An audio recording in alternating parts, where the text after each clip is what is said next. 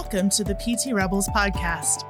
This is the place to learn how you can become a PT Rebel and take charge of your own health and wellness. We will help you find answers to your questions about pain, injury, and the path towards healing in the most efficient and effective way possible. I'm your host, Dr. Gina Fick. On today's episode, I wanted to talk with you all about bone stress injuries. They are overused injuries that we commonly see in our clinic and involve repeated loading of bone with strenuous weight bearing activities such as running, jogging, sprinting, marching, and oftentimes involve inadequate recovery periods, overreaching, overtraining, and relative energy de- deficit in sport, which we've talked about over the last few episodes. So, bone stress injuries represent the failure of skeletal bone to withstand repetitive loading.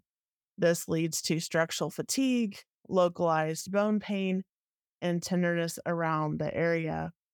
Bone stress injuries that we commonly see are involve runners, track and field athletes, endurance athletes, gymnasts, dancers, and oftentimes military recruits. Bone stress injuries are very common in the military and in combat athletes people who have or athletes who have recently started a new or intense physical activity are at most risk for bone stress injuries or those athletes who have significantly increased the volume or intensity of training over the last four to six weeks oftentimes present with symptoms related to bone stress injuries in our clinic.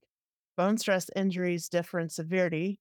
Oftentimes, initially, we see bone stress, either in the clinic or on imaging that involves edema around the periosteum or the outer covering of the bone. And oftentimes that can lead to more significant effects deeper into the bone with more severe conditions when those bone stress reactions progress to stress fractures. When an athlete comes into the clinic, I just wanted to give you a picture of how we evaluate an athlete for a bone stress injury potentially. So, oftentimes we receive calls from either coaches, parents, or athletes that they're having leg pain or hip pain or shin pain or shin splints. So when the athlete comes into the clinic, we do a thorough evaluation of their functional mobility. So we'll watch the athlete walk, we'll watch them in a functional squat or lunge pattern.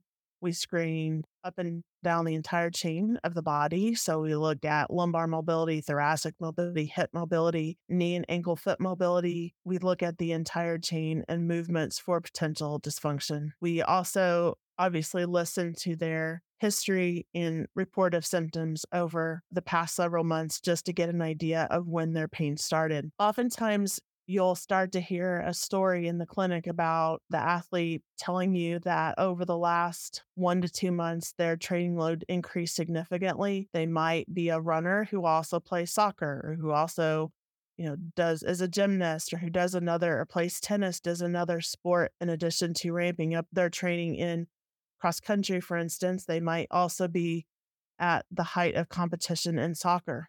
We have several athletes who are multi sport athletes at a young age, and oftentimes they are very driven and very intense athletes and don't want to slow down a bit for any of the sports. And so when they start to develop leg pain, they just start icing it, maybe put a compression sleeve on it. If that takes some Advil and keep going by the time they reach our clinic, they oftentimes tell us that they feel very fatigued. They have pain in the legs, heaviness in the legs. They have pain over the shin area, for example, or in, if it's a hip, they feel pain in the hip or even the groin, sometimes pain with sitting. And we start to just listen to the story and put the pieces of the puzzle together. So, upon examination, let's say that athlete has hip pain, for example.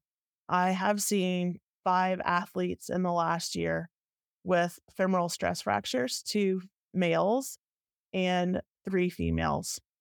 And one was a collegiate female runner, the other two were high school female runners, and the other two are male high school runners.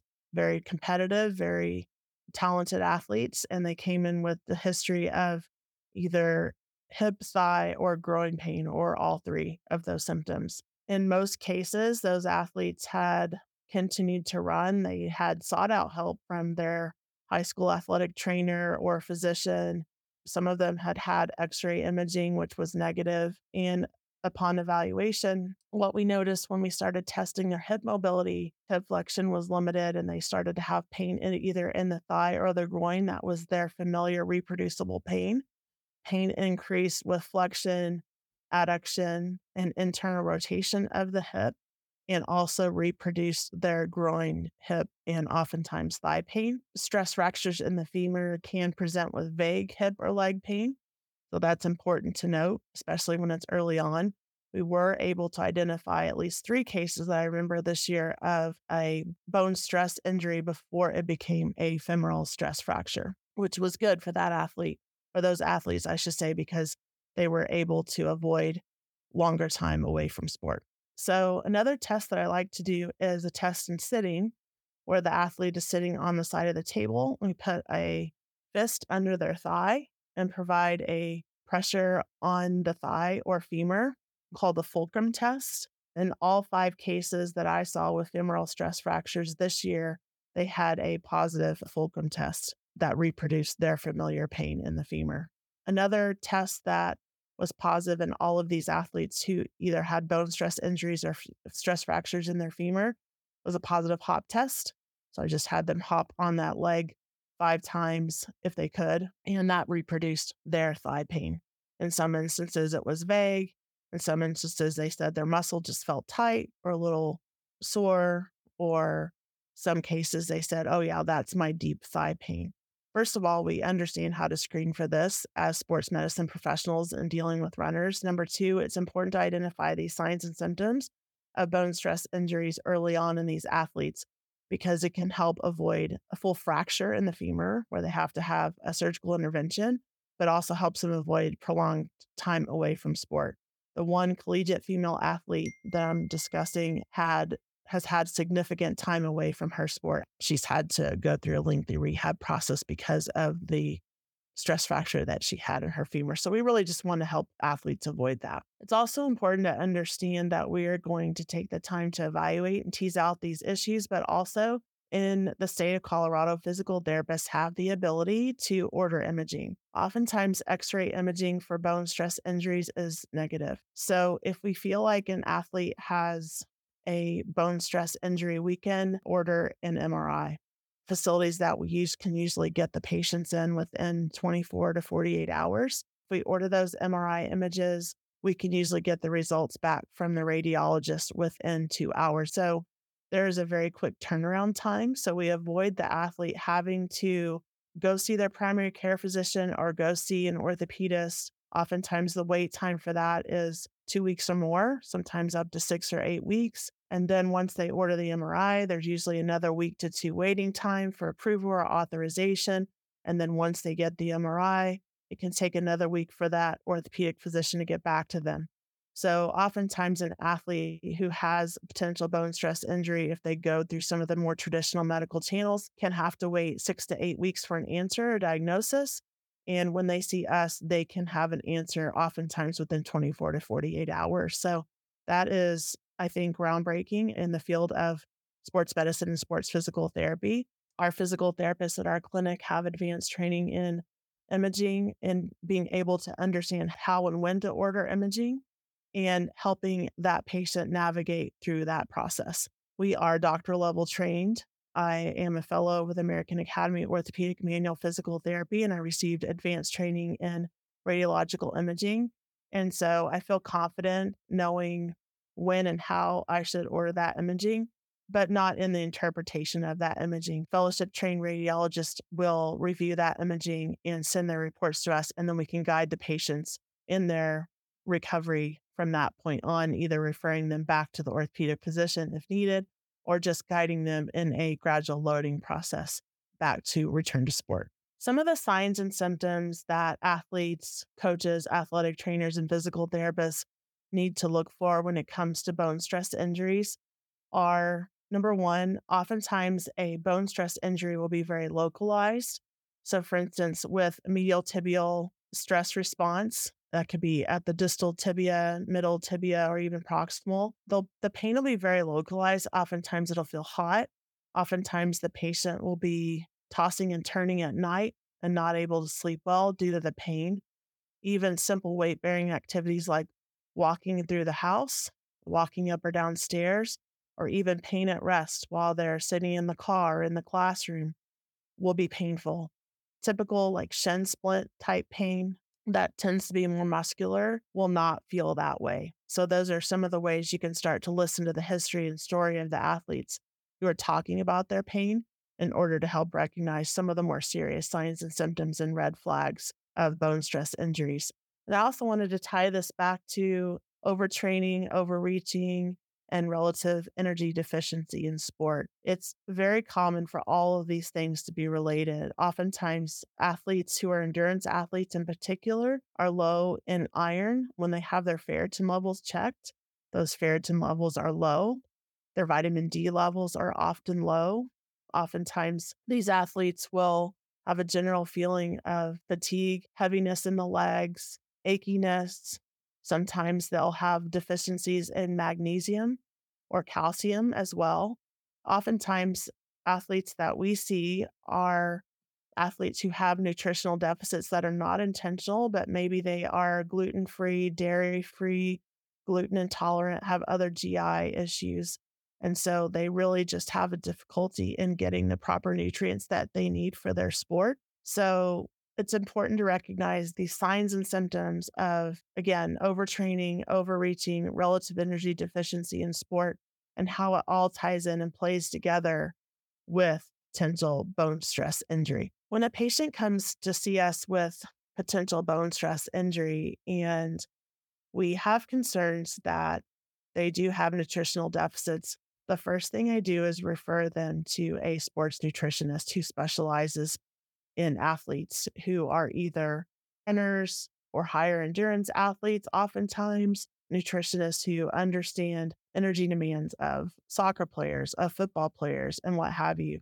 It's essential that they meet with these nutritionists as I'm not a nutritionist, I'm not a dietitian, but it needs to be someone who is certified as a dietitian and especially important if they have experience with athletes so that they can help identify key indicators and key nutritional deficiencies in those athletes that could be contributing to these injuries.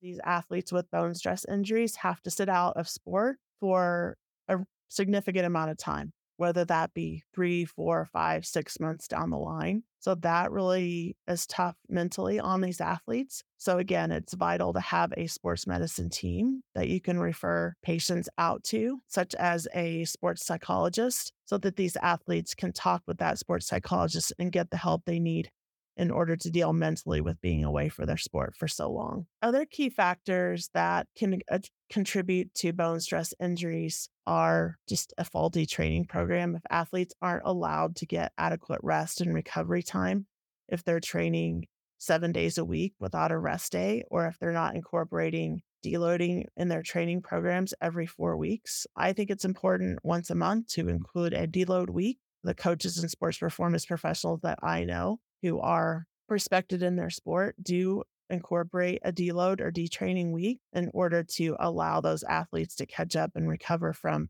some of the harder weeks of training that they've had.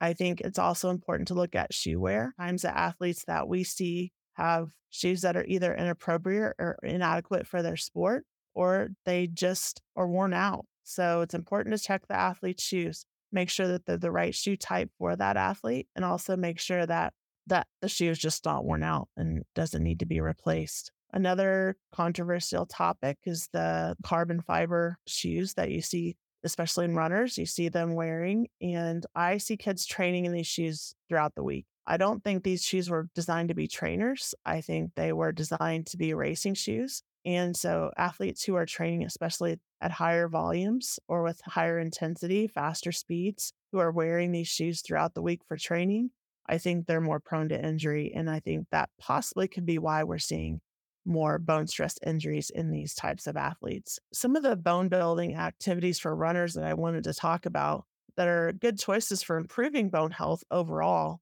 would be speed work. Important to incorporate speed work. or sprinting when you're talking about training programs, even for endurance athletes. I think it is important for them to do speed work as well, but also just keeping in mind that we don't want to increase their overall intensity or training load by more than 10% per week. I think heavy and fast resistance training is essential. I know a lot of endurance athletes or coaches have been reluctant to incorporate heavy resistance training in their programs, but I think the evidence only speak to the importance of heavy resistance training in order to increase tissue resilience in bone, muscle, ligament, tendon. And I think that will only serve our athletes well, especially as they mature into the high school, collegiate, and professional realms. Other excellent choices for improving bone health are box step jumps, box jumps with weight vests, and zigzag hopping. Exercises or activities that really are not as involved with bone building are walking or fast walking, mountain biking, or treadmill running. In order to improve bone health, you really have to stress that bone with higher loads. So, aqua jogging, swimming, road biking, stationary walk, stationary cycling, walking, those are not necessarily top choices for improving bone health. And so, some of the top strength and conditioning coaches that I respect most are involving plyometric training and speed training and heavy lifting into their programs, even when you're talking about more endurance athletes and training for those athletes. And I think in the long run, this is one thing that can help our athletes improve their overall health. Another thing that I wanted to discuss is that the primary contributor to tibial bone stress forces. We often see bone stress injuries in the tibia. The primary contributor to those bone forces are muscles. Calf muscles, in fact, have a three to four times greater contribution to tibial bone forces than impact forces. And why this matters is in order to reduce tibial bone loading in the runner recovering from a tibial bone stress injury or stress fracture, we must reduce the calf muscle forces, not necessarily the impacts. And on the flip side, it's really important to make sure that, especially in runners, that your athletes are incorporating not only those plyometric loading activities, but also doing activities that strengthen the gastroc and soleus muscles. So the gastroc muscles are the calf muscles that are higher in the leg, lower leg. Soleus muscle is the muscle right below that, which is really powerful in producing plantar flexion force when running uphill because it is a plantar flexor when the knee is bent. So the gastroc muscle complex is essential to strengthen, and it's really important to strengthen those under higher loads so that you have the tissue resilience to be able to withstand those loads as you increase your training volume. However, if you are recovering or returning back to running and from returning to running from a bone stress injury in order to reduce the overall plantar flexor or calf forces, you would want to reduce the running speed. You could run in a higher drop shoe or a rocker soled shoe and increase your overall run cadence by 5 to 10%. Many of the runners who I see who I'm trying to adjust their overall ground reaction forces or loading if they have some biomechanical deficits I just ask them to increase their cadence by five or 10%. And I teach them how to do that. And we know from research that that just increasing their cadence alone helps you reduce a lot of biomechanical deficiencies that we see in these athletes. So, just to wrap this up, I want to emphasize that at Fick PT and Performance, we have physical therapists who are experts in helping to identify bone stress injuries and the factors associated with that. And we can help point you in the right direction as athletes. We can help order imaging for you and help set up a team for you of course nutritionists, counselors, mental health professionals, and we can communicate with your coaches and advocate for you in order to help come up with a plan specifically tailored for you to heal from these types of injuries and help prevent them in the future.